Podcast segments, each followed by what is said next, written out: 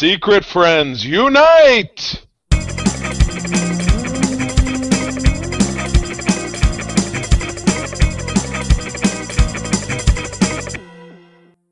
Welcome to the Secret Friends Unite podcast. This is your guide to the geek side, and I'm your host, Todd Oxtra, joined by Charlie Carden. What's going on, y'all? Sunday fun day. Good stuff. Absolutely. And Charlie, we are blessed with a guest this week from the Secret Friends Unite family. So please introduce our wonderful uh, guest host. Did you say family like F9? It's all about Mm. family. Oh no, gang! Uh, bringing in Aaron Davies, one of uh, one half of Raren, uh, Rich and Aaron, that does uh, Code Forty Seven with me every week. Aaron, hello. Hey guys, it's nice to be here. it's nice to be in your wonderful city. Look at the piece of paper, Cleveland, Ohio. Cleveland rocks. You guys made Yes. Cleveland, rock. somebody sent me to Cleveland. Yes. Oh yeah, sorry. There it's, you go. it's your penance, yes. I wanna There you no, it's the cheapest rates we could find for rooms for guests. Right, exactly. There you go with with with spotty Wi-Fi. Oh my goodness! But uh, but yeah, no. Erin is uh, Erin is bringing kind of her unique perspective to this episode because she is not someone who's steeped in the the lore of the uh, Marvel Cinematic Universe because we're going to be talking about Black Widow. So she has some very unique perspectives to offer. So I'm excited. I'm excited to hear it. I'm a baby, so That's perfect, though. You know, it's it's not everybody's into everything. We always struggle with that. You know, it's like it, there's so much stuff you can't love everything too deeply because you'd miss out on other things. So, so I like had it. I had only seen four of these films ever, and then Oh, really? I watched this, and then I was like, well, I should probably get some backstory. So I've been watching all of these other ones since. So I'm in like Marvel overload right now, but it's good. It's a good thing. Very cool. Yeah, I mean, it's and I don't know, and you'll have to give us perspective. It's one of those things. Could could someone who had never seen one before just jump in? So we'll talk more about that actually in the back end of the podcast. So it'll be cool to have that uh, perspective. So uh, with that, uh, though. When you're listening to any Secret Friends Unite podcast, Code 47, Secret Friends Prime, Code 47, uh, Holocron Chronicles, um, we'd love it if you subscribe to our YouTube channel. Once uh, Code 47 gets up on YouTube, it'll be great to have you guys there. Uh, and then also give us a five star review on iTunes. That's how people get to know more about a podcast. And you know, we get those uh, reviews, we'll read them on the show. Um, another way you can interact with Secret Friends Unite is our Discord community, which is a place just basically to hang out and talk about stuff. Uh, in the future, potentially, we're going to do gaming with it where you can actually chat online with your voice and just uh, talk, you know, trash and have fun. Uh, hopefully, I will have a Mario Kart or sorry, Mario Golf tournament in the future because that would be a lot of fun. Ooh, golf. I love it. It's it's it's the it's the royal game, Charlie. I like yes, I the like game of the, live the kings. golf, like when you actually go outside and play golf. But I don't know if I'd be that into video game golf. Just you know, what's funny. My mom was just visiting, and she is a golfer. She's golfs on a league. Um, she we actually got her to play the Mario Golf, and she liked it a lot. Um, it was it was a hoot. Um, but I unfortunately with a shoulder injury, I can no longer really golf anymore. So it's the best thing I got. So, um, Right. but yeah. Just join us though. If we have a future tournament, everyone is invited. Um, but you know what else is cool?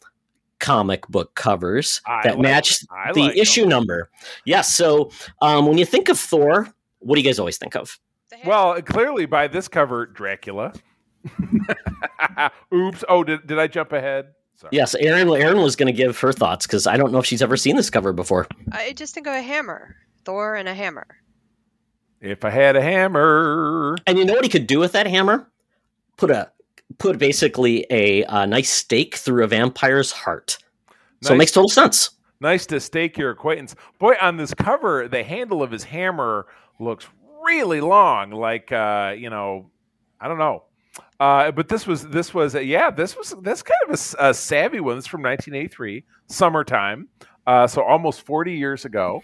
Uh, but yeah, Lady Sif, who we see uh, really just most recently in Loki, uh, being uh, played by Jamie Alex Jamie Alexander. Did I just make that name up?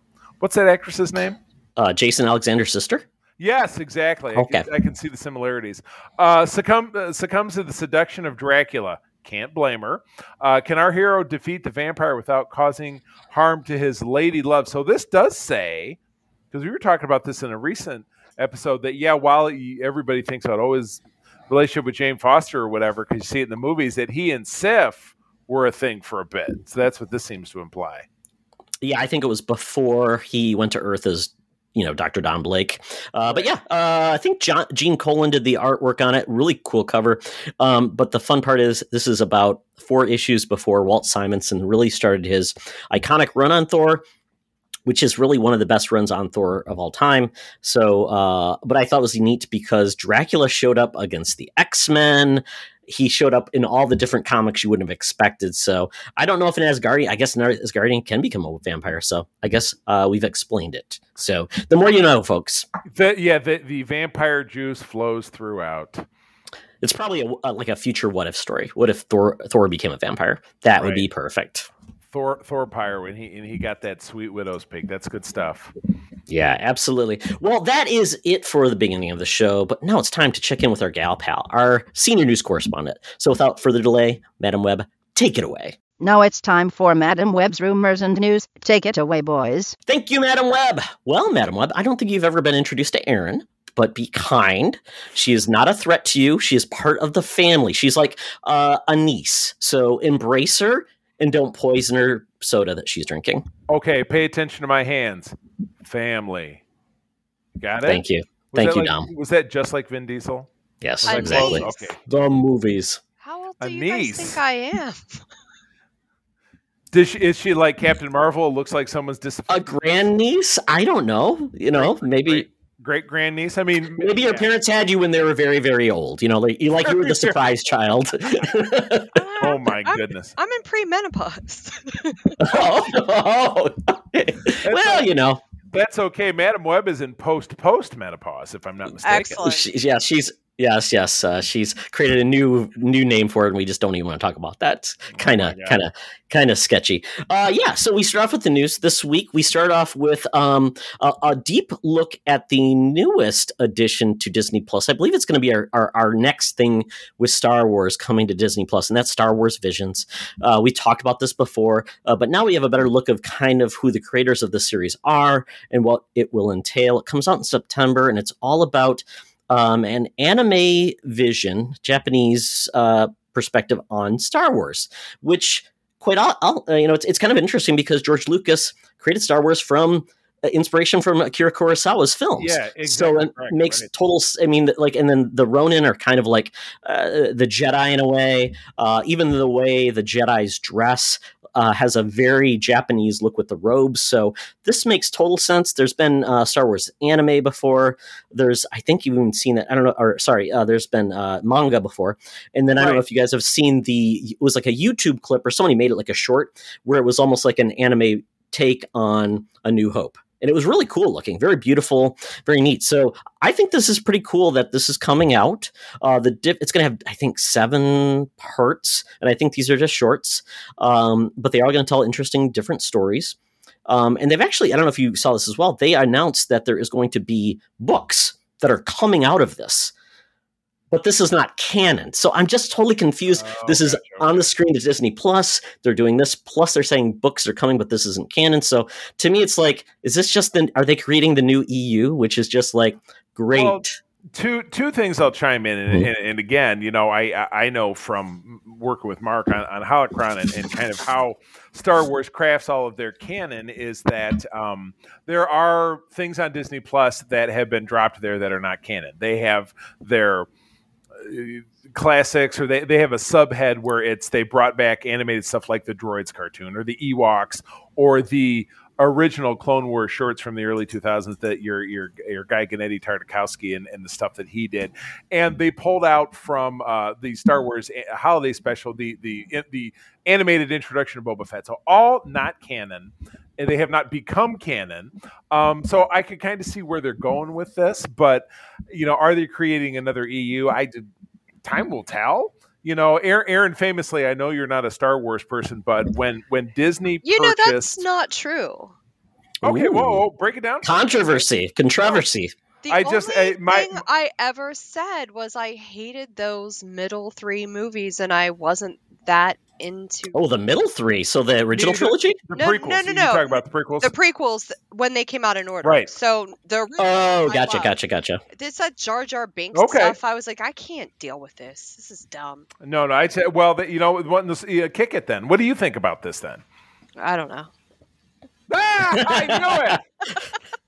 Love I it. love I love it. I- that is that was a big build up to a fart in church. Right I there. actually, Thanks, I actually haven't given it a lot of thought. I mean, I will now that we're talking about Good. it, but I, I hadn't. It hasn't been on my radar forever.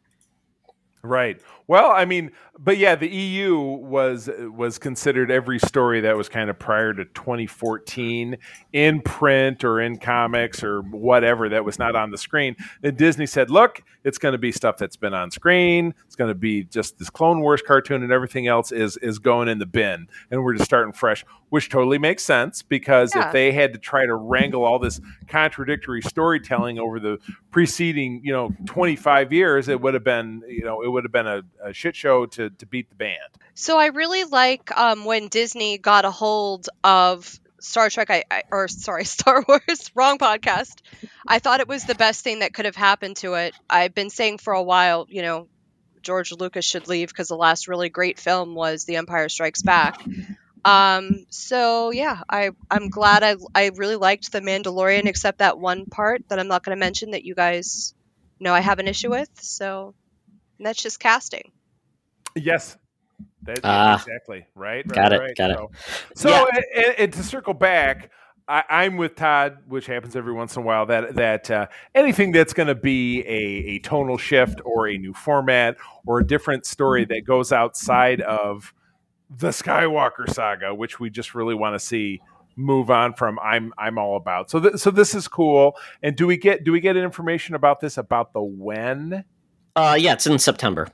Oh, okay. Oh, very good. Oh, yeah, yeah. There you Coming go. All of, all of, yeah, I see it now. Yeah, on Wednesday, September twenty-two. All right, cool. I like it. Disney is, uh, yeah. Wednesday is the new Disney Plus day. That's when they've decided they want they want their Yes. stuff out midweek. That's weird. Yeah, I don't think they should- Everybody else does it on Friday. Yeah, they found out Loki did it differently, and apparently that Loki had the, like the biggest ratings, so they're shifting to Wednesday. Right. Um, which I guess you know people have something to talk about during the week. They like that. I don't. I don't know, but it's if you're at work and you can't watch it until you come home, maybe that's a problem too. Guess we'll have to wait and see if they stick with that. But last uh, note on the the EU stuff. But this is created now, Charlie. That was my only thing. It's like this is created Right. now versus the old stuff. So it's like it's just a very weird take because I just think this yeah. opens the door, and I'm perfectly fine if they want to then incorporate any of these ideas in future um, stories, which they have with Thrawn and different things like that. They pick and choose, and I'm perfectly fine with that. I don't think there Right. should be a line in the sand, but it's just an odd one where they have the High Right. Republic. They're going hole in the hog on High Republic being canon, Right. I, no, which is I not even on the screen yet. So I- very weird. yeah, I I agree, and it'll be something to obviously keep an eyeball on. So anyway, uh, moving on to something that is going to be entirely about Todd talking about it himself. Go ahead. I guess I guess so. Um, The Witcher uh, is one of my favorite video games. Witcher Three. I really didn't really like the first one. I love Need to get it back to the second one. I'm not a Oh, video. Woo! now High five. Standing alone. Go ahead. Enjoy. High five. Enjoy. Okay, so I'm not a video game person. I do not like playing games with other people. I want to play open worlded role playing games alone. I don't want to Mhm. online. No, thank you. I love The Witcher. I love The Witcher so much. I bought um both for the last game. I bought both expansion packs. Um, Yes. and the one is huge. It took me forever. Mhm. Um, but I never beat the game because I didn't want it to end, so I just stopped. So did you? So uh, sorry, tangent, really quick. So Witcher Three. So you played both of the expansions, but you never ex- uh, beat the main Yep. the main storyline. Yes. Okay. Oh wow. Oh wow. Oh, all I can say is I just did the same thing with Luigi's Haunted Mansion on my Switch. so Okay. I just Got it. I'll be like, oh, I love this game. I don't want it to end. I'm just No, gonna yeah. quit playing at the end. You don't want Luigi to die at the end because you know you've ended it and you turn off the switch. He's, his soul is gone. It's like yes. it's it's too much closure for me to end Got the it. video I got game. it. So I always end up quitting at the too end. much closure. My wife does the same thing for some TV shows. She's like, I don't want the show to end, so I'm not going to watch the last one. I'm like, it kills me, but I get it. I I, get it. Um, Each their own. so yeah, loved Witcher three. Uh, the first season came out in December 2019. I really enjoyed it. That is based on the books, not based on the game. Yeah, and you Which can- is you can- interesting. You can, Yeah. tell. Absolutely.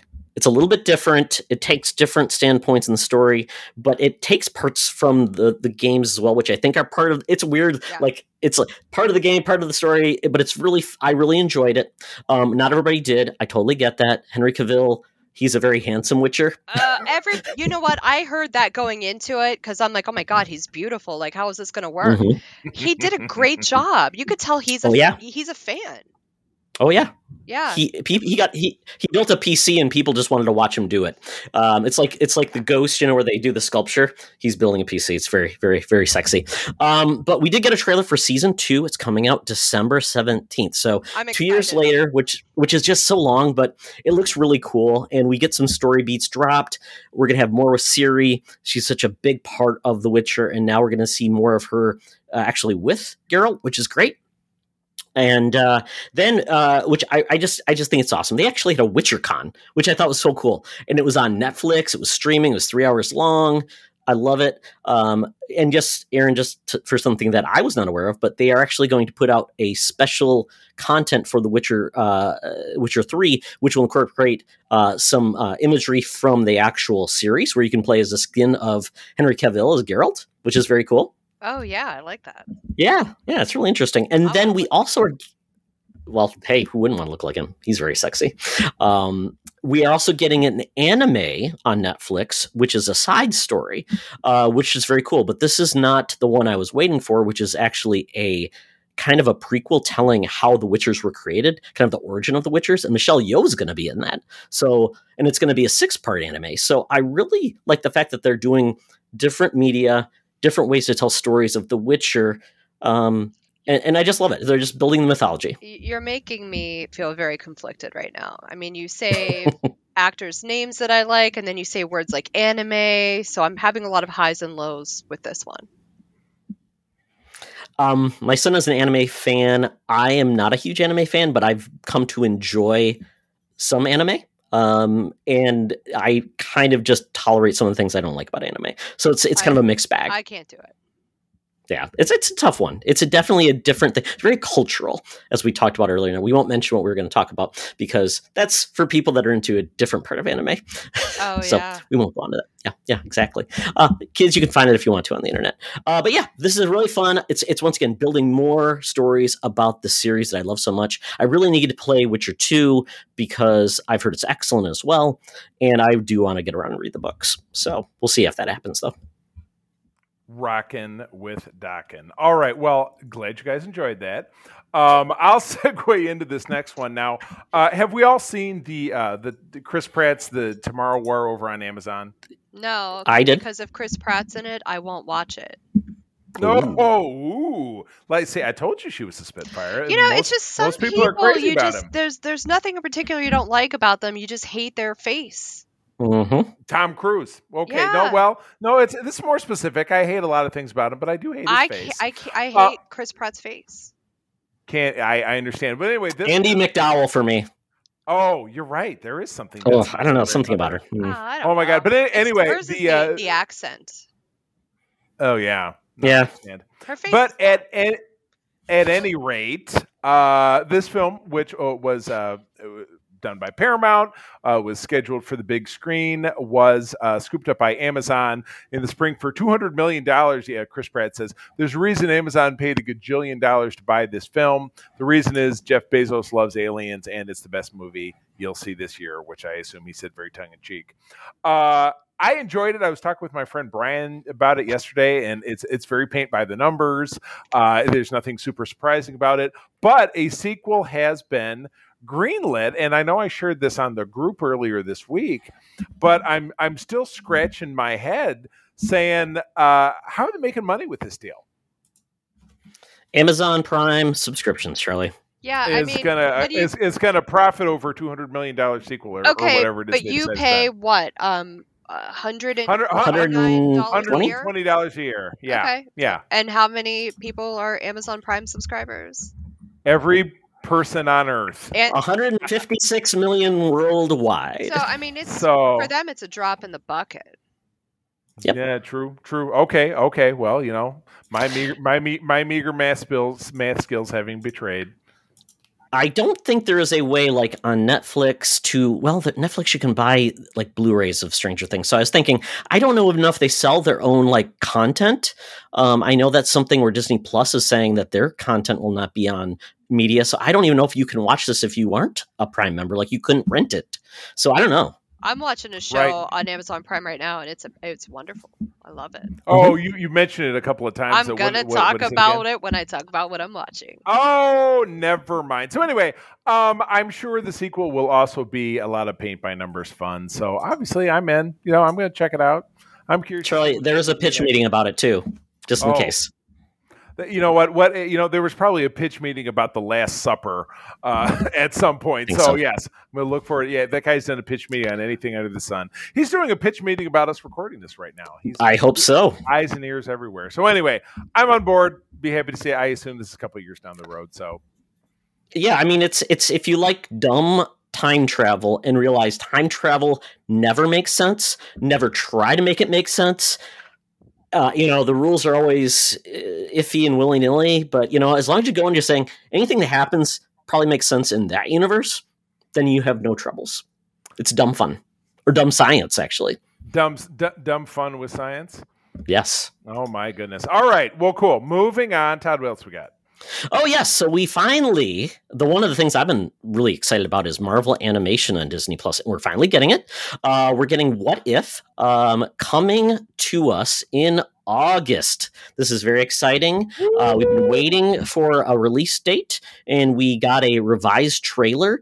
Uh, which is giving us more details about just kind of this mix up of what ifs. Uh, the Watcher watches, he's not supposed to interfere, about these different alternate realities, almost like the multiverses, and what could happen in those multiverses. Um, and yes, Howard the Duck. Oh, Marvel yeah. Zombies, Peggy Carter's Captain Britain, Tony Stark, Stark being saved by Eric Killmonger, which is very interesting, uh, and the T'Challa being Peter Quill. I mean, just think about all these different things. And Aaron, this is based off a comic book series, which is really fun. It was just what if, and they just like the writers got to have.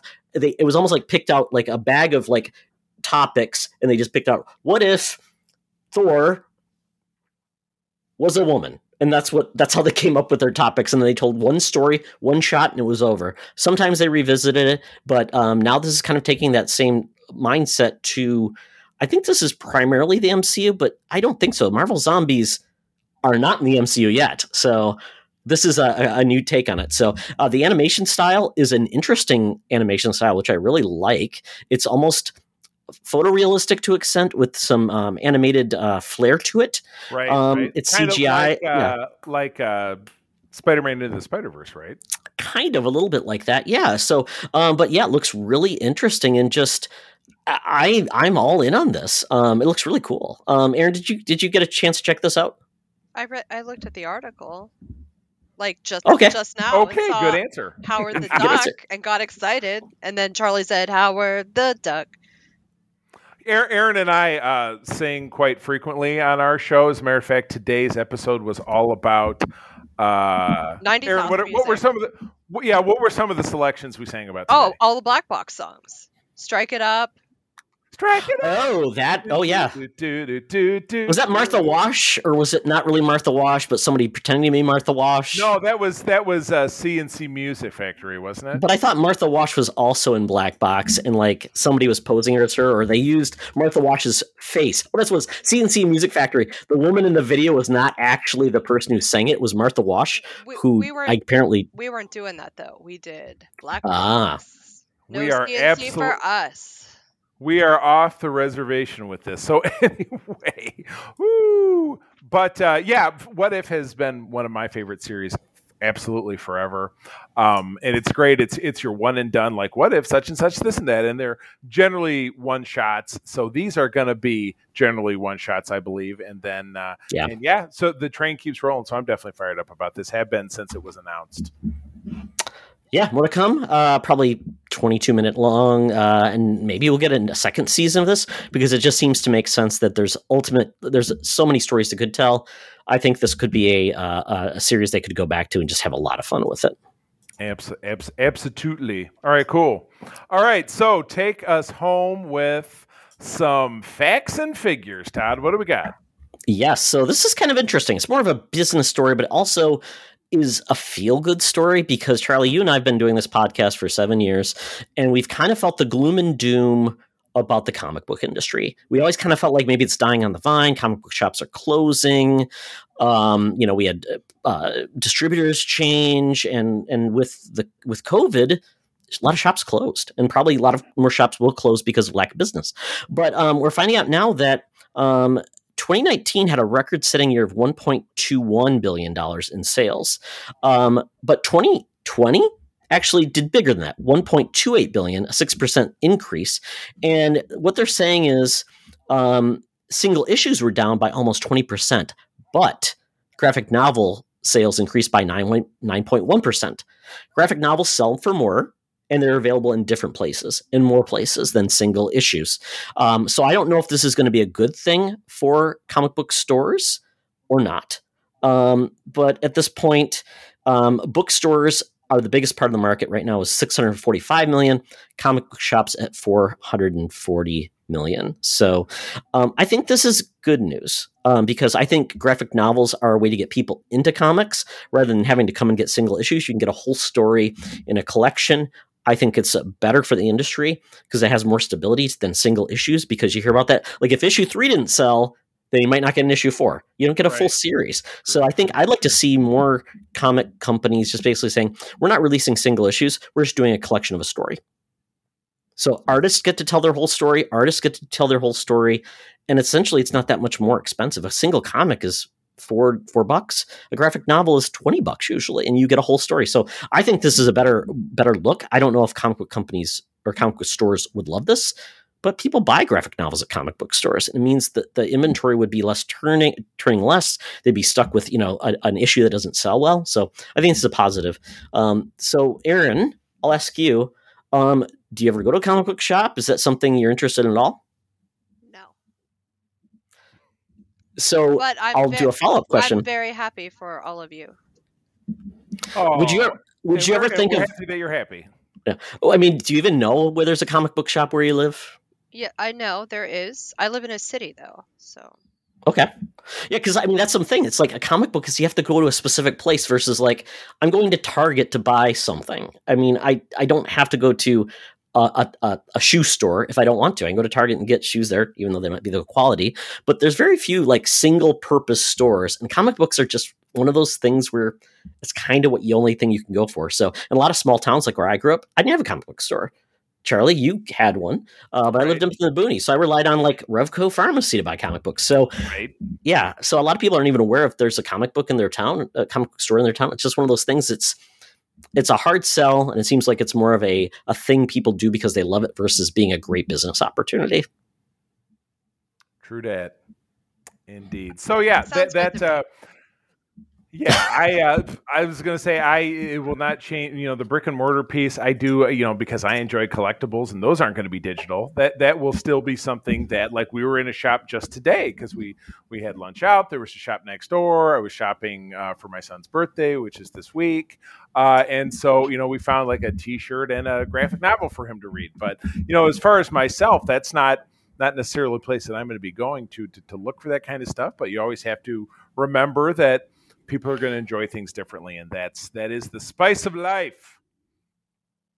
Absolutely. So, folks, if you want to open a comic book store, please do it. Don't listen to me. If you love it, can make money off it. I wish you success. Oh well, now it's time, Charlie, for us to go over to our favorite establishment where you can get our drink on and our nerd on, and that's the Geek Easy. Talk nerdy to me. Talk nerdy to me. We're sitting in the Geek Easy. The cover band's playing. Drinks are poured, and we are ready to get our nerd on.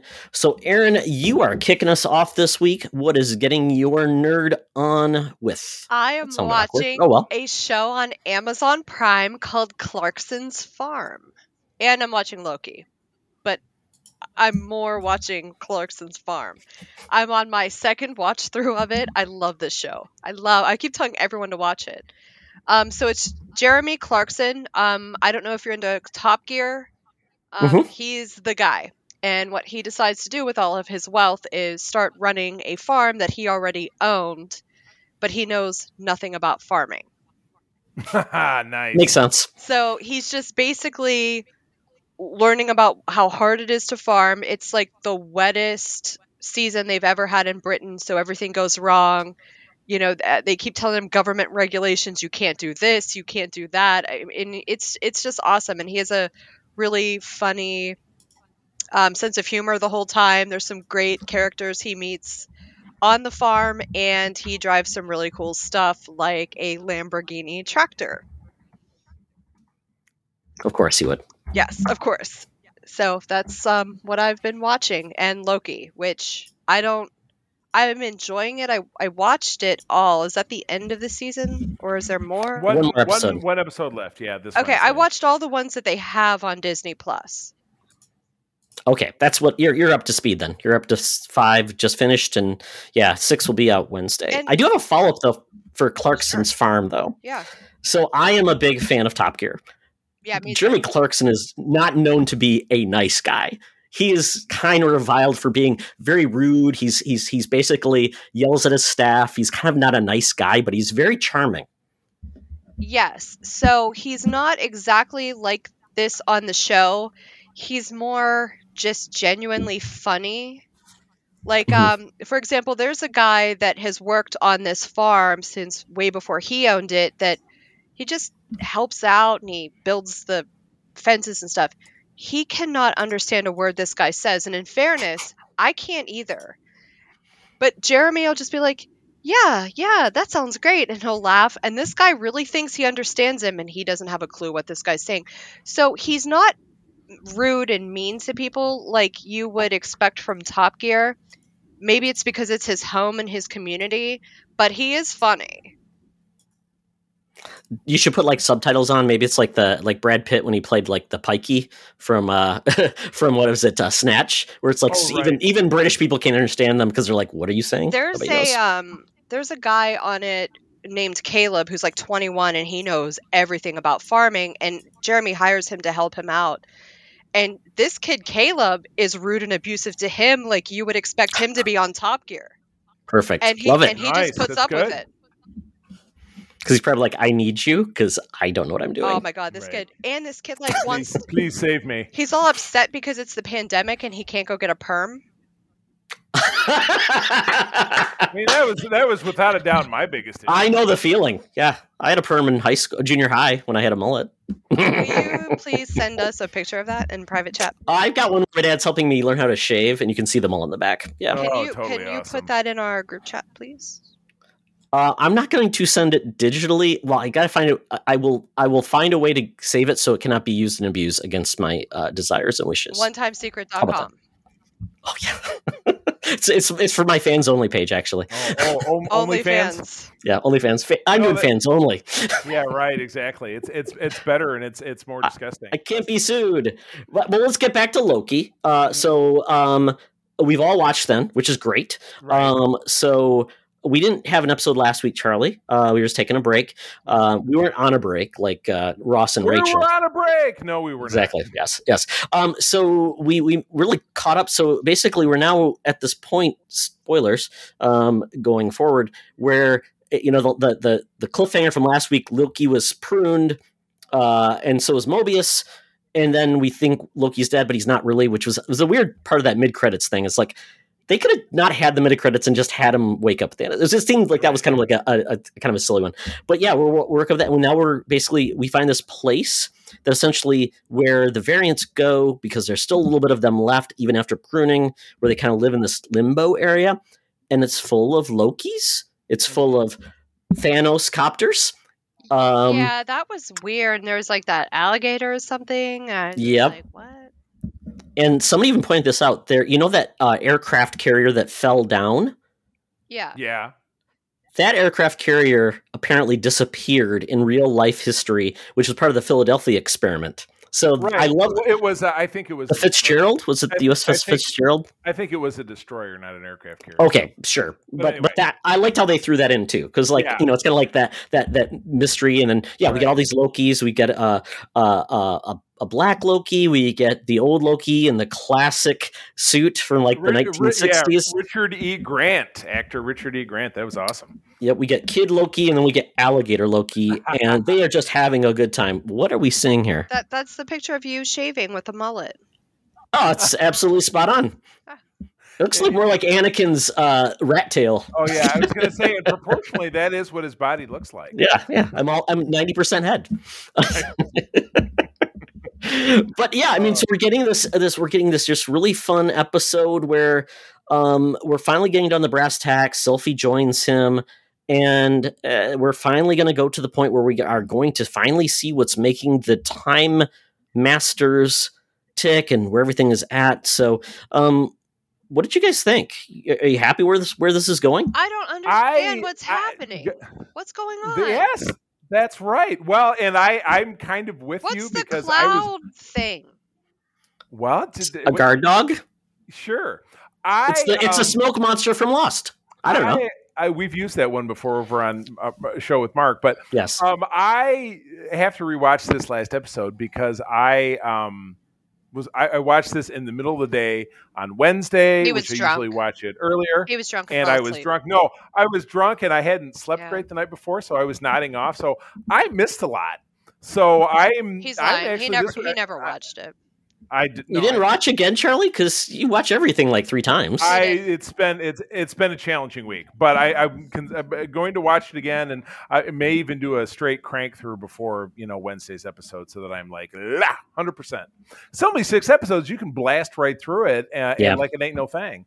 Um. So yeah, but I mean, th- this series has been builded up to be like, oh, this is going to be the the most impactful, and it's gonna it's gonna drive the the narrative into the next uh, you know the next series of everything. So so they're really building up episode six to be something like absolutely mind blowing. So we shall see. Yeah, I mean, this one's going to be the one that really opens up the multiverse. That's what's where it's going to be because we talked about the divergent timelines. That's where we're going with Doctor Strange. So I think that's really where it's going to open things up, uh, which is going to be interesting. Um, and yeah, I mean, we're just right now we don't know what's going to happen. I did see someone showed a panel of a comic that talked about the Time Masters, or sorry, Time, yeah, Time Masters. I'm thinking of t- Time Lords with Doctor Who. Sorry, Time Masters, and they show a panel where Kang discovers a Data Mortis, who is the Time Master with the TVA. So we d- could do a flim flam where it's a dead Kang, which could be Right. something else. And and Aaron, Kang is just this weird guy that kind of messes up the timelines I in the comics. I know who Kang Yeah. is. He's on Star. Oh, you do? He's on Star Trek. Ah, that Kang. Ah, He's also in The Simpsons. yeah, The Simpsons. That's that. That's the one. That's the one I'm thinking about. Yeah. Well, very good. But so yeah, so we don't know where this is going to go, but we think this is going to go in a unique way. Uh, but yeah, we have one episode left. One thing that was left out though that they were planning to do, they originally were going to have a Thor Thor frog Frog. beat, on beat on Loki, but it got left on the cutting room floor. I'm like, man, that would have been awesome. Yeah, I know. Missed opportunity all the live long day. Bad Yes. scene, man. Yes, yes. So we'll talk more about Loki next week. Um, but at this point, I wanted to talk about something I am really enjoying Mythic Quest on Apple TV. Season two is done now, but I'm not completely done with it. Um, season one, they had this one standalone episode, which you, you kind of was hard to understand why they did it, but it was more talking about the history of the company, and it was hard to put together. But it was it was a great episode, just a standalone. Jake was it Jake Johnson? He's the he's the guy that's on New Girl, but was also in uh, Peter Parker under the Spider Verse, or he was Peter Parker in, in the Spider Verse. Jake Johnson is that what his name is? Okay, so he was in that really great standalone episode. Just you could just watch that episode and just not watch any more of this the series, and you'd be perfectly fine. They did the same thing with season six, and this is uh, season two, and it's called C- episode six backstory and it takes one of the characters that doesn't get a lot of screen time. It's F. Murray Abraham. He's just this crazy. He's the writer for the video game. Just crazy, weird. Always talks about going to Thailand and having sex adventures, and he's very inappropriate. He's an old guy, uh, and this was his backstory. It started in the '60s, and he was basically a young wannabe sci-fi writer for a uh, copywriter. Uh, he was hired to basically edit and eventually he could pitch his story to the publisher. Um, along the way at this publisher, there was Ursula K. Le Guin, Isaac Asimov, and also oh, I'm forgetting. There was another famous writer that were there at the time. So it was very, very much in that era of sci-fi that was really was emergent, very exciting. No, it, I can't remember. It was, um, yeah, I can't remember who it was, but um, it was really fun. It was just, and it was about these three writers. Uh, CW. Um, I'm blanking on his last name. He was the, he's the writer uh, for Mythic Quest, but it's telling his story. Very fun, and it was very engaging and also very heartbreaking to a lot, a lot of a lot of ways to basically see where he came from and how he came to write for a video game but it was also heartwarming at the end too. So uh, it's just one of these things where I love the fact that they're doing like the standalone episode that really you don't have to watch, but you could watch it as a standalone episode and just really enjoy it. And the fact that you're getting something so heart touching from the guys who made It's Always Sunny in Philadelphia was really surprising to me. So I, I just really like the show. It's Mythic Quest. It's basically about people that are making a video game, um, but it's not really about the video games itself. It's just like most comedies. You don't really care about the premise. It's the jokes and the stories. So very fun. It's on Apple TV, and season two is completely out now, so you can watch it and enjoy. Oh, can we let Well, cat, and- can we let cats in? I- Oh, I was going to say th- this one was pawing at me anyway. So you I've- know what? I We're locked- keeping it. We're I keeping it my- real. Cat out. So you guys keep talking. Oh. I'm gonna let the Yeah. cat in. Okay. Yeah, that's Oh. that's one of the, the exciting parts of our video podcast Okay. now is cats can be seen versus just heard or uh, screamed when they Or- when they land on you. or gest- or gestured against. So well, good. Well, while she is uh, while she is catting, uh, I will jump in uh, and talk a little bit about uh, what I was watching. Uh, so Todd, did you did you touch on this in a previous? Uh, no, I, I I have not yet, but I did see 1994. Did not see 78 though. Gotcha. No, this is um. So this is fun. So this is uh, it's on Netflix, which you know I'm I'm wary of. Like, there's a million series everywhere, and you got to have this. But every once in a while, one will land. And April and I really do enjoy um the horror slash slasher slash comedy subgenre. So this is kind of cool. It's a three part movie series, as it were, because they're they're feature length. They're over 90 minutes. Um, basically we're picking up and, and we love the fact that the, the first segment of this takes place in 1994 april and i are the same age we were both getting out of high school so it's like oh they're playing you know music by nirvana and this this and that and everybody's wearing grungy clothes and you know the cars are really shitty and blah blah blah um, but basically it's a town and i love this it's a town in ohio which ohio is apparently a very idyllic setting I have For- complaints about this music, by the way. which music oh in music in 1990 do you watch this as well No, they played the song you were just talking about. I thought you were talking about the song in Black Widow. I was like, oh my gosh. no you see Also this- you takes you're place in "God, Okay, I'm I'm so I'm so confused. Oh, that's right. It did did appear in I Ohio. heard Yeah. Ohio, Yes. bad music, grungy look. That's- I was like, oh, Okay, they skipped okay, ahead without fair. me. Fair. It was about. It was almost the same year, right? Ninety five. Uh, yeah, that's correct. Yeah, Black beginning Black Widow Yeah. set in '95. So anyway, um, yes, uh, I, I'm not going to spoil a ton because I'm going to encourage you to go watch it. But yeah, 1994 setting, uh, a, a sleepy hamlet uh, in Ohio where you got you've got the right side of the tracks and the wrong side of the tracks. You got Sunnyvale and was it Shady Shady Town? Shady, Shady Shadydale? side. Shady Shady side.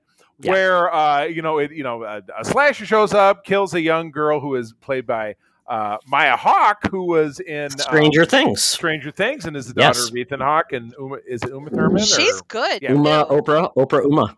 Oprah Uma exactly. So anyway, uh, what She's what good. and then you know ans- ancillary characters, other characters uh, within it start to unravel the mystery of a uh, a, you know a, an evil presence that has existed in this town going all the way back to the 1600s. So 1994 uh, jumps back into 1978, which is the last, uh, w- which is the the prior.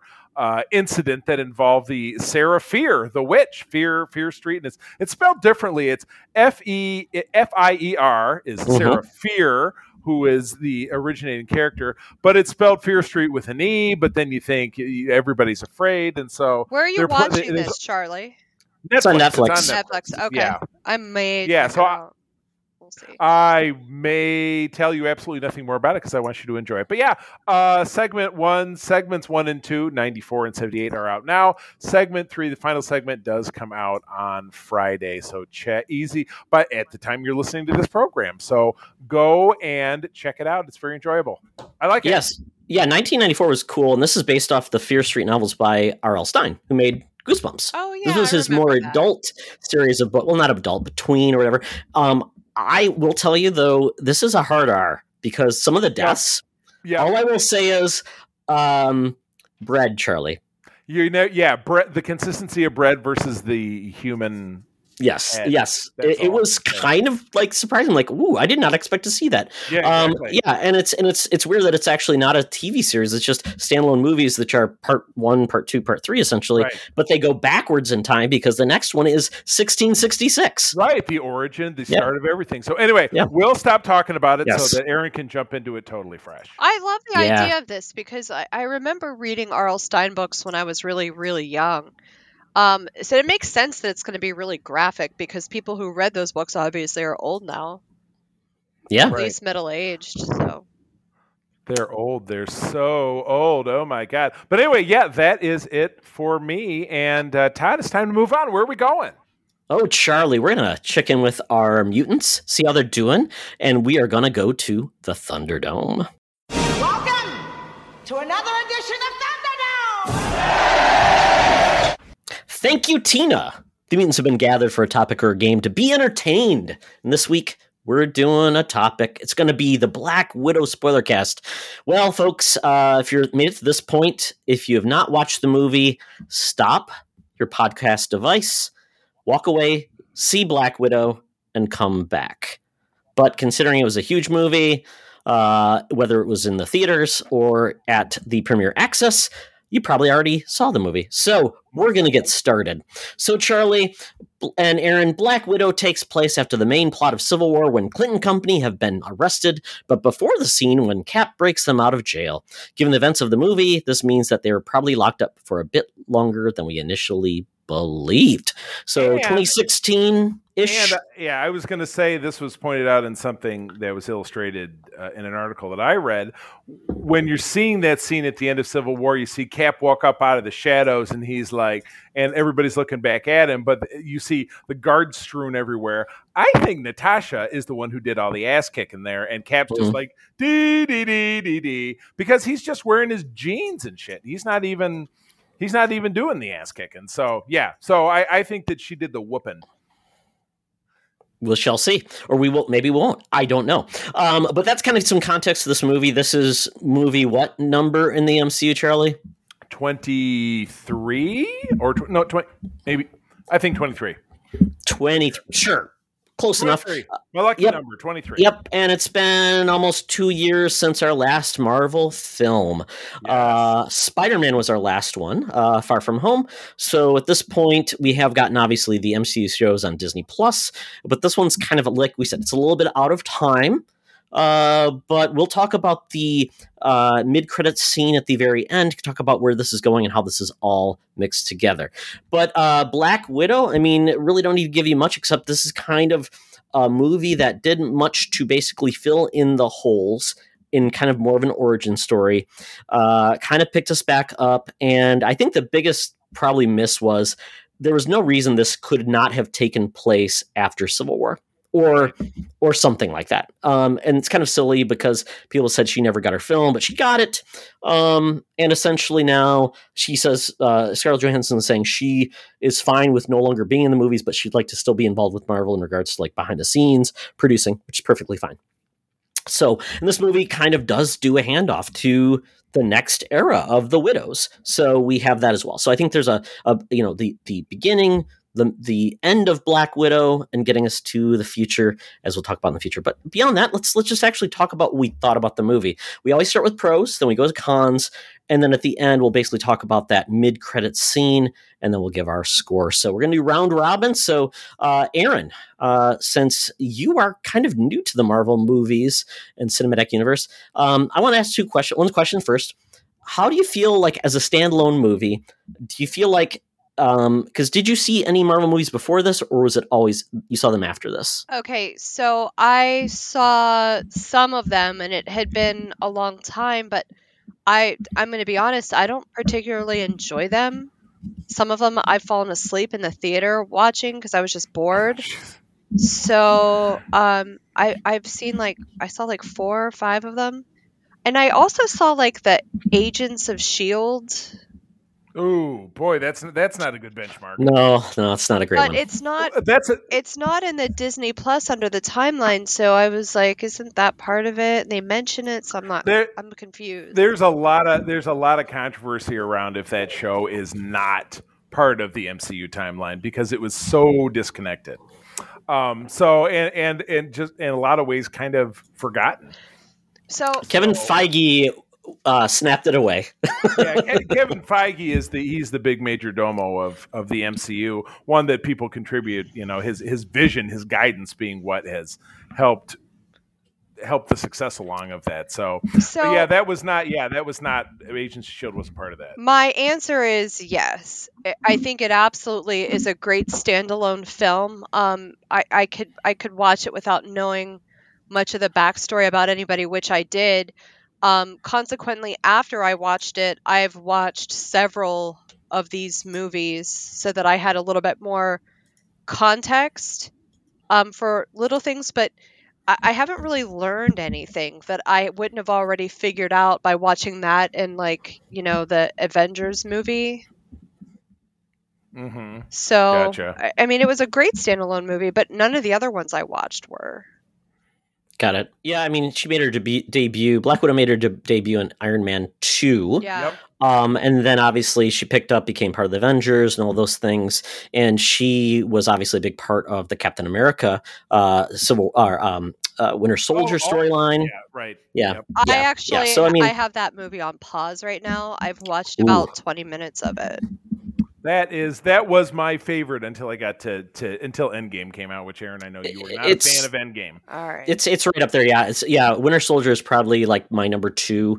Uh, Black Panther is way up there too. Um, but yeah, um, so that's a good one. That's a good one to watch because you do get some more growth with with Natasha. You get to know more about her and kind of her relationships, which we didn't get a lot of because when she's in the Avengers film, there's just so much screen time somebody Right. can get as a character. So, um, well, good, good. Um, glad to hear that. You know, it stands alone versus just being something like uh, a lot of people that, that are not big like comic book fans and things like that that grew up with these characters It wasn't like, like, a, oh, I missed out. It wasn't like a comic book movie to me, though. No. It was, you know, there. I mean, there were a lot of like, it's like an action film. Right. Yeah, like Yeah, the Bourne I- Identity in a way. Yeah. Right. And you did you didn't have a lot of superhero wing. Right. The only powered character in that was uh, David Harbour's Red Guardian character, Yeah. uh, who was who was really played more for comedic laughs because he's you know, Absolutely. he's a big chunky bearded you know ding dong, but he still had the juice. But yeah, the, but that was about it. Everybody else was just you know was it was just kung fu fighting. Pretty much, yeah. Um, and there wasn't a lot of baggage in this film. It wasn't a lot of. You kind of had a very simple plot line. I did. Which- I have. I disagree with you. Oh, really? Okay. Well, I wouldn't call it simple. It was. I mean, maybe instead of simple, I would say straightforward. The way that they laid it out, but I mean, there was a lot of depth to the character and the background and the childhood trauma and and all of that Mhm, stuff. mhm. So, yeah, I I thought I thought it that all of that was great. I loved this movie. So I only have a few negative things we'll say later, but All right. Well, it's good to hear that. So, um, anything else you want to touch on the pro side? Oh, absolutely. The costumes. These women are wearing really tight costumes and you know, they really close up on them like they usually are, but the fabric was super flexible and super breathable. It wasn't vinyl, it wasn't plasticky. You could tell these are threads and these costumes were designed by women so that these women could act and be in these action scenes comfortably without getting body odor or being too sweaty. That is a incredibly unique perspective, and thank you for that because I would have that that was is so far off my radar. I I, I I I can't even speak to it. That's but that's a very unique perspective. I think. yeah, it was really thoughtful. Like I, I know that Scarlett Johansson was an executive producer on this film, um, and and all the touches that women had to do with this, things like that, that they really stuck out to me. Like, oh wow, how Mhm. thoughtful that is. I mean, there were still a lot of, you know, butt and breast shots, but I mean, we're, it is what it is. The target but- but- demographic is men, so Yeah, and and and a female director had the the Yeah. obviously the vision Yep. to recognize that, and that's why it happened. well, she still wants to Yeah, it was continue to be hired, so of course. right. Yeah, it was interesting because they said the demographics for the people that went to this movie this weekend were heavily male, fifty eight percent. Um, so it becomes so it becomes a thing where that's a good thing, but also almost like kind of wish there was more female representation at the box office as well because it means you know uh, interested in you know and, and I think obviously this the, the the the stigma has always been oh no one will go see a woman at the you know as a superhero it just it's it's box office poison obviously Wonder Woman Gal Gadot that movie was huge Yep. this movie's doing very well at the box office so Right. um I don't think that's a problem anymore It's it's um, baby steps though. You're gonna have a lot more Yeah. women into this stuff, but uh, you know it's it's gonna Yeah. be a process. It's gonna take a while. Yeah, and sometimes even the nerdy genre, it, just there's a lot of still nerd stink on a lot of comic book films. Oh, I don't like those; those are beneath me. And uh, yeah, so sometimes people are just like, it's not for me, and you know, I totally get that. So I I um, but feel it's the same way about them. They're not for me. I don't have much of an imagination. I I I like Star Trek, but you know I'm not that much. I'm not like a comic book nerd at all. Like I said, I don't like anime. I don't read comic books, so it's going to be hard to get women that are like me to go and see this. I mean, I literally saw this so I could do this podcast. Well, look eh, and look at us enhancing Well, your outlook. and and I'll be horizon. honest with you, I enjoyed it. I enjoyed it so much. I'm glad that You I tried something new. You it. enjoyed it. Yeah. It's- Oxford's usually the one that pushes me to do that because I'm like you, Aaron. I'd rather just watch Star Trek for the fifty-seven thousandth time, and that works for me. Yeah. That works for me. It's what we do. We have a whole podcast based around it. So Uh, that's yeah, and when I was saying this is a simpler movie, it, it was just devoid of all the baggage. I think Right. so much of what the Marvel films is like. You need to do the the Infinity Stones, and you have to know who this guy is. You have to know this Right. guy is, and it's like and it's like if you don't know all those things, and it's like, well, then I'm not really enjoying it. And it's like, does the movie stand alone? If it, or if it didn't have all that stuff, would it just be a okay movie? But it's got Marvel Right. on it, so I actually care now. So that's Right. that's good to hear. And I can't follow Right. these No, I- other movies, you know? I'm like, I don't know who that guy is. He looks like that other guy. They're just like hot guys in Right. tight clothes. I don't know who the, who's who. that's Yeah. awful. Yeah, and 23 movies later, I mean, you should not be required to see 22 movies to That's- enjoy a film. Yeah. That's a huge it's investment, silly. even, even though the vast majority of them are available, obviously on Disney Plus, which everybody under the sun has. But again, watching 23 movies is a Herculean task for anyone who started from scratch. But I'm sure people are doing it all the time. So anyway, moving on. Uh, Yes. Yes. So there was Aaron's pros. We've all really mixed in. I know. Ty, did you have anything anything else to jump out? I really love the supporting cast of this Oh, film. yes. I, I thought they were fantastic. Um, you know what? I, I this is kind of a pro and a con. Um, I really think is it Florence Pugh? yes. Yeah. She stole. She was the best thing in this movie.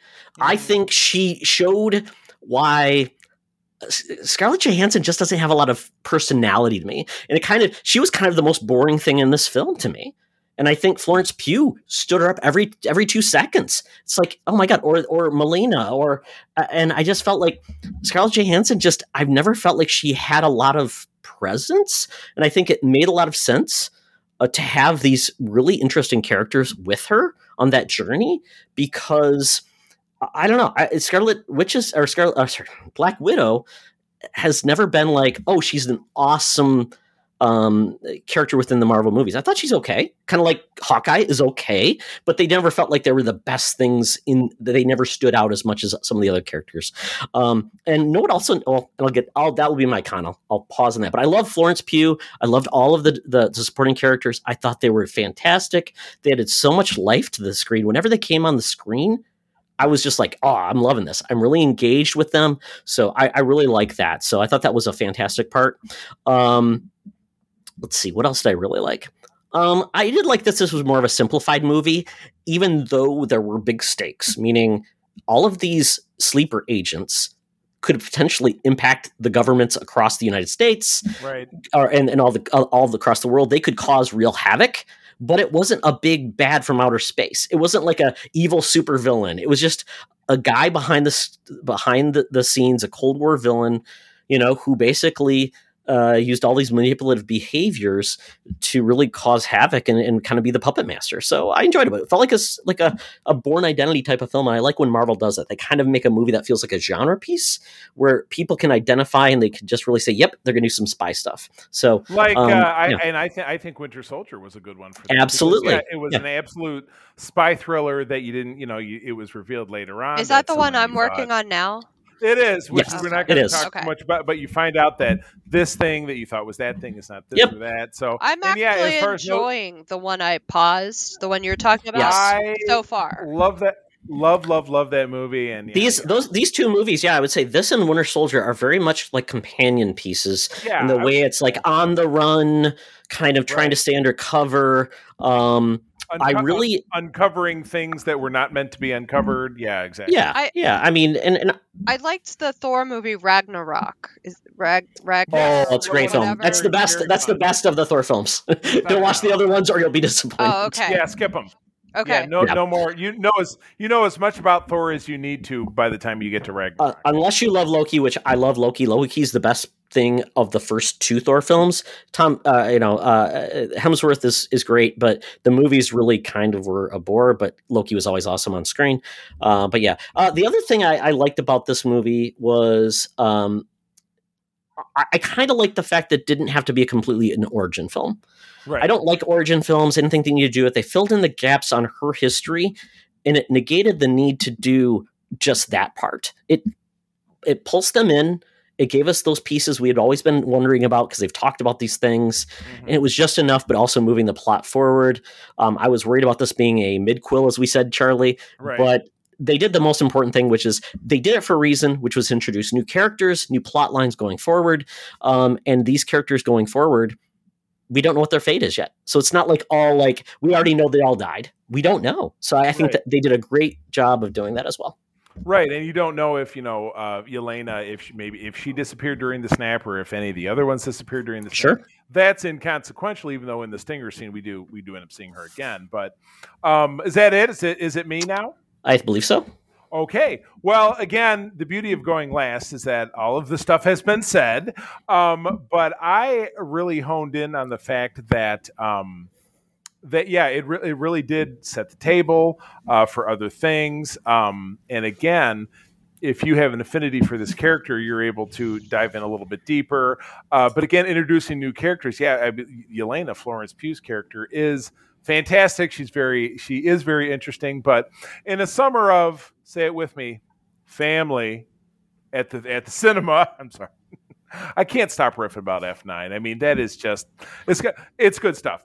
Um this was great. I mean, the first part of the film really really reminded April and I of the TV show The Americans, which was uh, which we which was on FX and wrapped up a couple of years ago. Um that was. That basically had the same plot line, but this was really collapsed down. Um and really demonstrated, you know, the deep-seated psychological issues that came with what was executed. And, and you know it is a, any film any form of entertainment at all that when it makes you reflect upon things in your own life challenging relationships you might have with your parents challenging relationships you might have with your siblings we've all got them if you've got a parent or a sibling you have a challenge you have an, a challenging nature of the relationship. Without a doubt todd you and i have talked about mine i've talked about yours aaron you've told me about yours we all have them so I, I like to see it when that kind of thing is explored. Um, of course, in a you know in a movie setting, it's it's often wrapped up in a in, in a tidy little bow. Um, which this is this is done not exactly to that point, but it is explored in a way that I think is pretty satisfactory. And and you you see the two sister characters, um, obviously Natasha and Yelena, grow a little bit closer together to serve a common goal. But again, you also took something that could be potentially very boring, the the Red Room, where you know when you see it in the flashback scenes of uh, of Age of Ultron, when she's talking about. Um, Then the name the Red of stuff. Room kind of bothered me. I I understand, but this took it and it's like, well, it just looks like it's a room somewhere. And blah. Well, he turned it into a, a flying sky prison. It You sounds know, like and the so name that- of a place in a sleazy club. Well, there's the Red Shoe Diaries, which David Duchovny was in, which is a Skinamax series. And that I that was it. before he had to go to that special kind of rehab.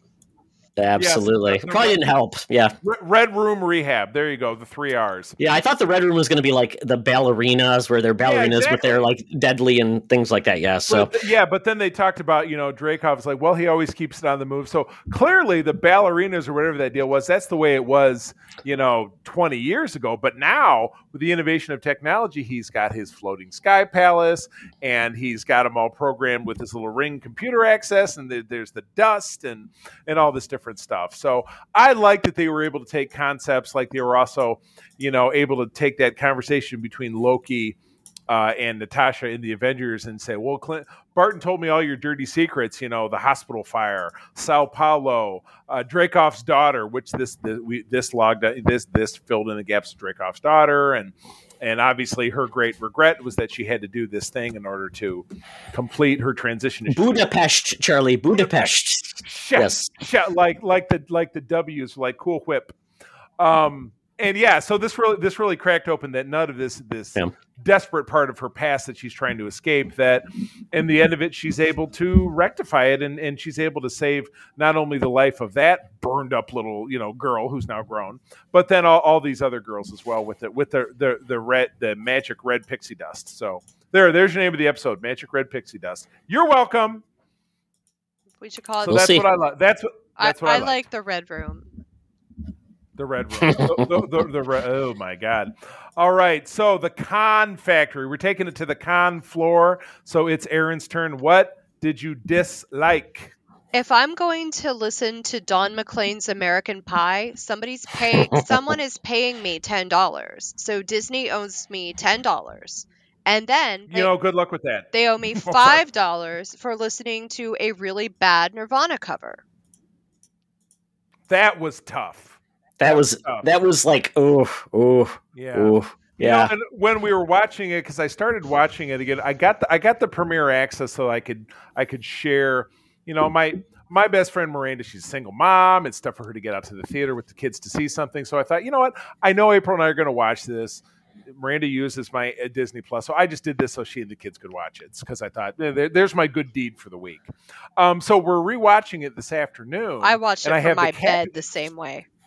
My bed. I did. I so I, and I watched was rewatching it. Yeah, I was rewatching it with the captions, and it gave the name of whoever was doing the cover tune, and I'm like, I don't even have any idea who that is. You're like, so- why isn't she doing like some sort of animal rescue commercial with Sarah McLachlan and and go away? In the arms Flannel depression? Flannel. There, Todd. Now that's the name of the episode. Flannel depression. Well, I'll put it in. Write it down. Thank you very much. Flannel depression. Man, the '90s were so edgy. I, how did I survive the '90s? I don't know. you had that mullet. That's true. That was that was your golden key. All right, Aaron. What else you got? Is that it? I know you loved it. So is that it? Oh, there we go. More. Dr- oh, there we are again. Todd. Todd with a mullet. Mullator. And a bad mustache too. That's not a mustache. That's your smile. That's your lovely. no, but I did have a bad mustache Yes. though. All right. He would show I, you. I did have a mustache. He would show you this picture, but he's afraid what would happen with it after the fact, and I, I don't blame him. There's a mustache now. Oh, Aw, even better. I love it. I love it. So, Aaron, anything else before we move on to Mr. Oxford? No, that was the only thing I I can think of. Oh wow, that's pretty. That's that's pretty awesome. Um, Not bad I wasn't sure about the blue hair. Like you know, when I was that age, Oh yeah. and that when I was that age that year, if I would have came home with my hair dyed like that, I would have had my ass beat with my own shoe. It kind of stands out if it kind of you kind of stand out if you're undercover Russian agent Right. kid in Ohio. Yeah. Yeah. right. Child I- services would just come to the door and say, "You, your ch- child has blue hair." You're a, which is ironic because I got a picture from my son two days ago that he went and dyed his hair blue. He's Sonic, Charlie. Come on. Okay, He's Sonic. He wants to okay, be Sonic. Gotta go That's- fast. That's, that's But- his deal. But it's more acceptable for people to dye their hair now than it was. Oh, then. absolutely. Oh, absolutely. Yeah, Yes. yeah. By then, oh my God, it was the fruits of the devil. Yeah, Exactly. Yeah, I think of like goth talk and oh that SNL skit. Satan dyed your hair. Oh my. Say- Absolutely. All right, Todd, what do you got? Well, I did talk about where Scarlett Johansson. I just think that uh, she was kind of the weak part of this movie, which is was her movie. I just and, and she had some good moments, but I just felt like uh, I I never loved her take on this movie. I just felt like a and I- standalone perspective, though, like I have to disagree with you, and and maybe there was something else lacking, and you have that opinion before seeing this. But I, I felt like her kind of demure attitude, which you describe a different way, really worked for me for Sure. this character in this role. Yeah, yeah. I just uh, Scarlett Johansson has never been an actress. I felt like is a very compelling actor. She doesn't control the screen for me at least. So I I get it. If people like her, that's awesome. Um, I also hate the fact that Marvel. Why does Marvel keep doing this? They eliminate accents. They come, they go, they come. Yeah, exactly. Because yeah, you you you tear, you go back and she's having her own flashback to when she you know blew up Dreykov's apartment Mhm. or whatever, and she has the accent for a minute. and she spoke a Russian accent for a long, long time. She was part of the. Re- I mean, until she joins Shield, uh, people that have accents for, and I know she's a spy, whatever, but she doesn't have to use that uh, an American accent when she's not being a spy. So that to me, that's I hate that they did with, they did it with Scarlet Witch too. I just think it's annoying and lame, and it's like, oh come on, it would make much more sense. I always imagine uh, uh, Black Widow with an accent Right. because she was always yeah, Because she's accent Russian. confusion. Yes, accent absolutely. confusion With Yeah. flannel depression. absolutely. That is, you can take Zyrtec for that. So you think. want her to be Exactly, like but- Natasha from Rocky and Bullwinkle. Absolutely, absolutely. Just like all the other actors that were in it. Um, other than that, I, I was like the little plot holes. Uh, Dreykov, the death of his, well, the, the explosion that impacted his daughter. Was it just not confirmed that Dreykov was even there? Yeah, where the hell was he? But- He was in the window. You saw him in the window. Exactly. So it's a freaking explosion, destroys the building, flesh and bones everywhere. And it's like, he's perfectly fine. No damage whatsoever. His daughter still has a head. I mean, if she was that destroyed, she wouldn't even have a face. I mean, like, there'd be nothing there. And I'm, And I just- the, uh, he had the equivalent of the Russian Iron Man suit. I don't. And know. why? yeah, it was just very I- weird. Why couldn't he get her a face transplant?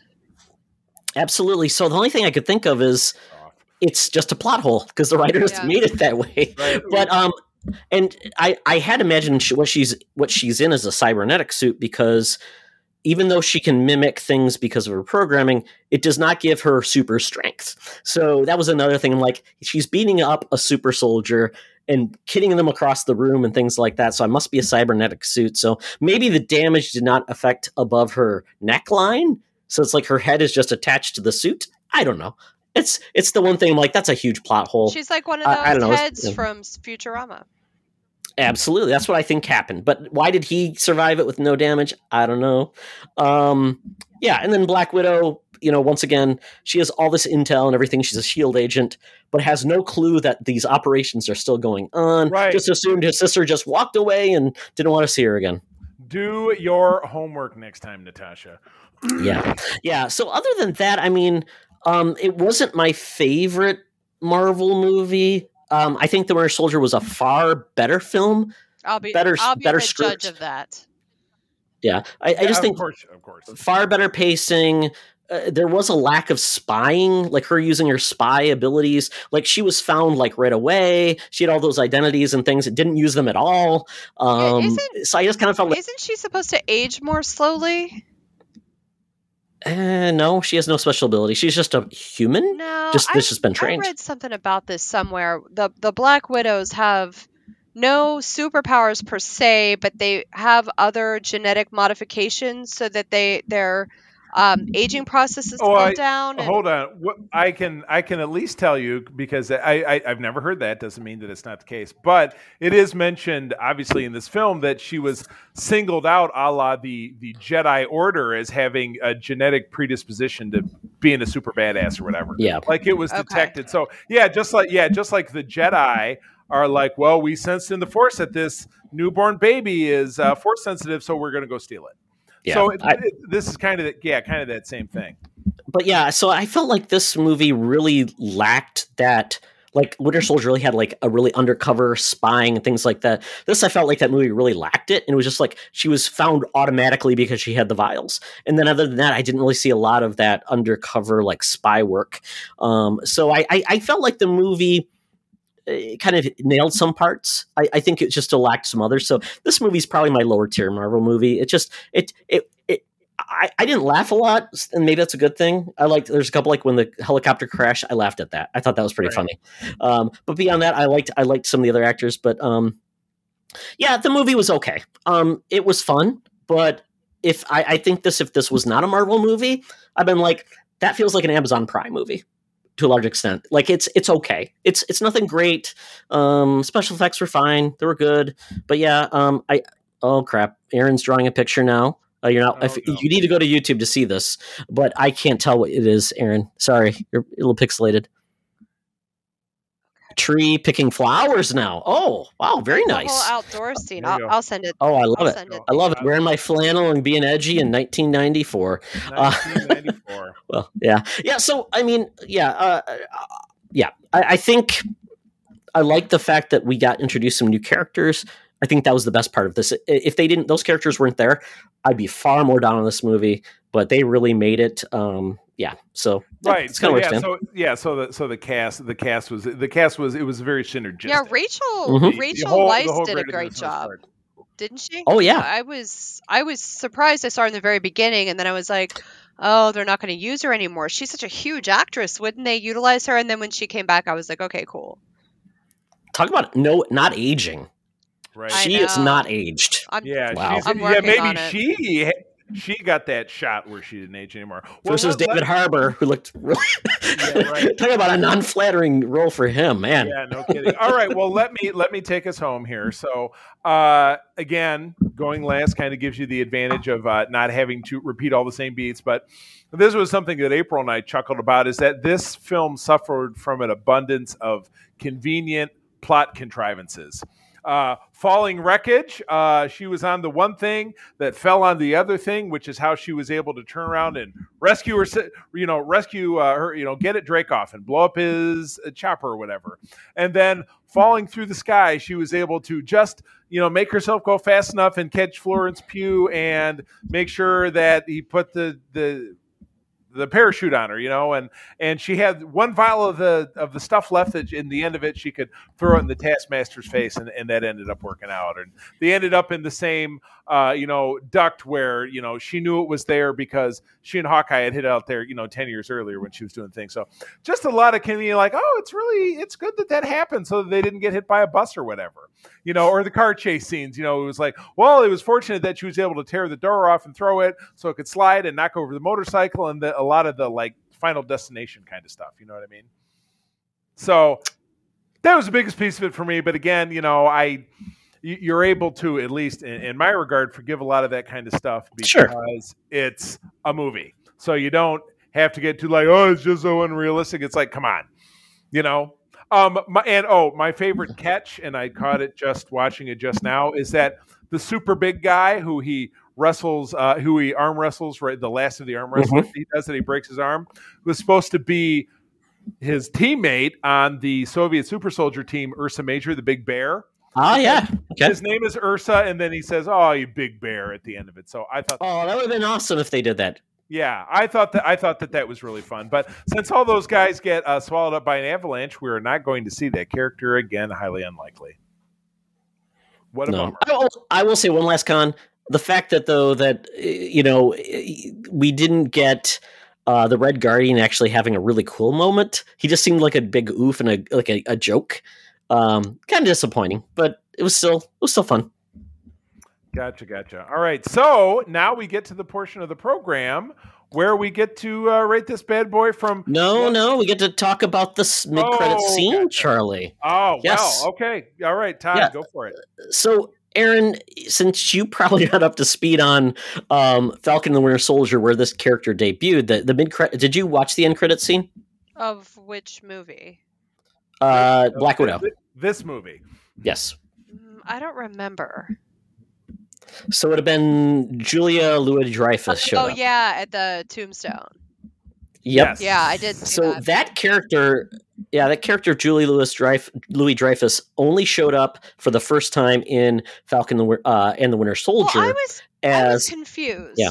about this yes, because the the man that killed the Black Widow lady, like, I mean, she made him kill her. yes. So right, exactly. Why is this lady so- trying to get the sister because to kill she's him? shady. She's shady. I think it's. I think it's a trick.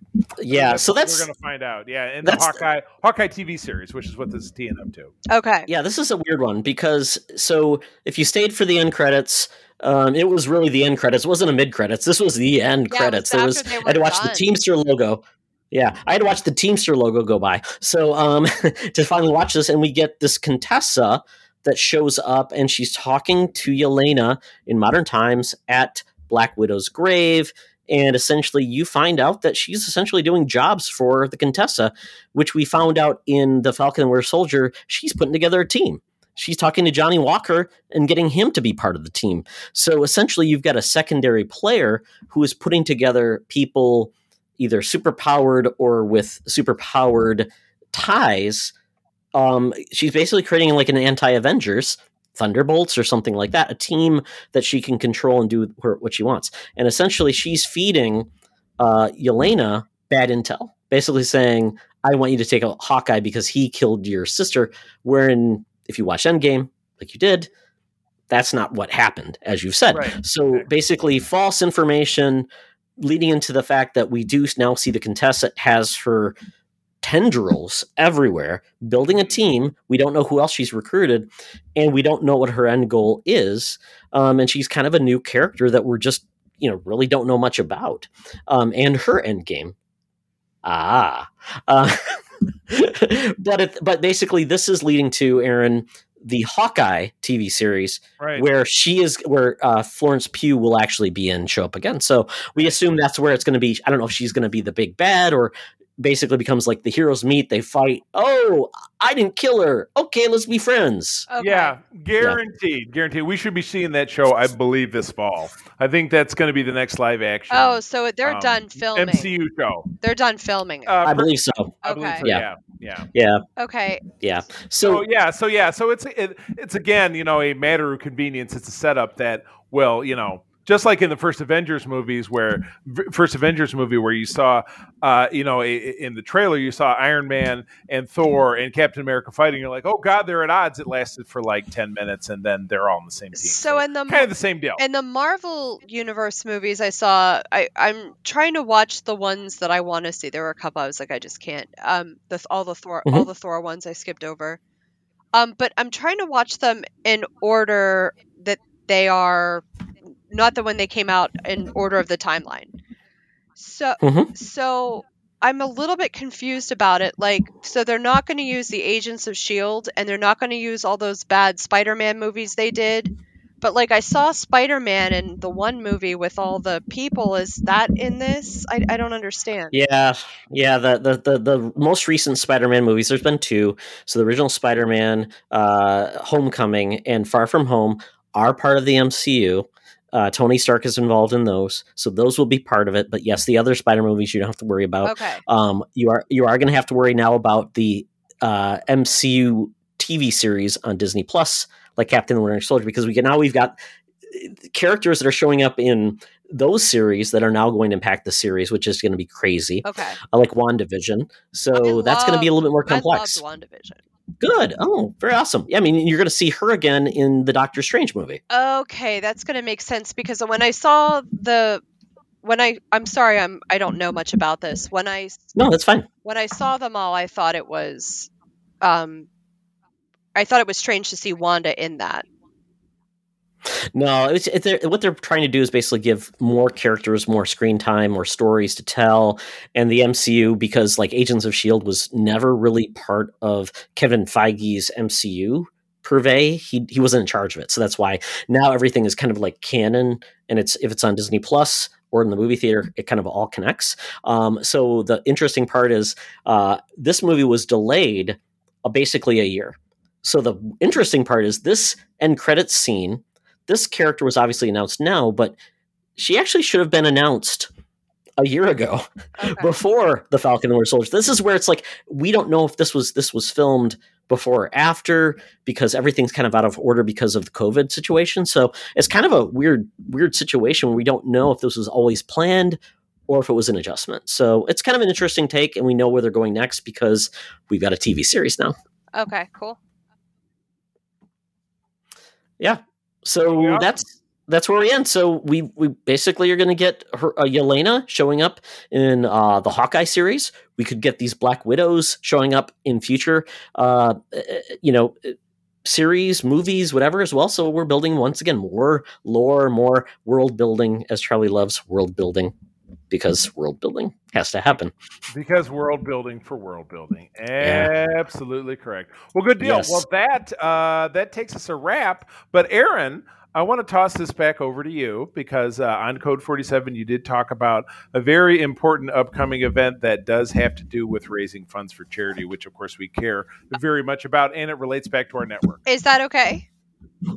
Absolutely. absolutely. Okay. You got Yeah. it. Okay, perfect. So, um, we are emceeing, and when I say we, I mean the Code 47 podcast. So that's going to be me and Charlie and Rich, um, mostly Charlie, because I have other behind the scenes stuff to do. But anyway, we are having a virtual convention. Um, it's going to be primarily focused on Star Trek, but not exclusively. Um, it is a charitable convention, so it's going to be for two animal shelters a big one in Canada, a big one in the United States. And uh, yeah, we're going to have a cosplay, Star Trek and non Star Trek. So no matter what your cosplay is, please join. We have uh, over $200 in prizes for the cosplay, and then we have thousands of dollars worth of stuff being auctioned off artwork i mean it, it's insane what what we've got in donations so far so definitely check it out it's going to be really cool um, and i welcome anybody um, to come it's free which is a good price And it and it's virtual, so you can find it anywhere you look. that's right and i think uh, Is anybody going to cosplay as Jeremy Clarkson? if somebody does they'll win because i'm one of the judges Woohoo! Yeah, bringing it, bringing it right back home. Well, I'll work right. on my British accent. Well, all right. Well, that will uh, get us up on out of here, Aaron. Thanks for taking the time to uh, come across the aisle and be on our main little cast.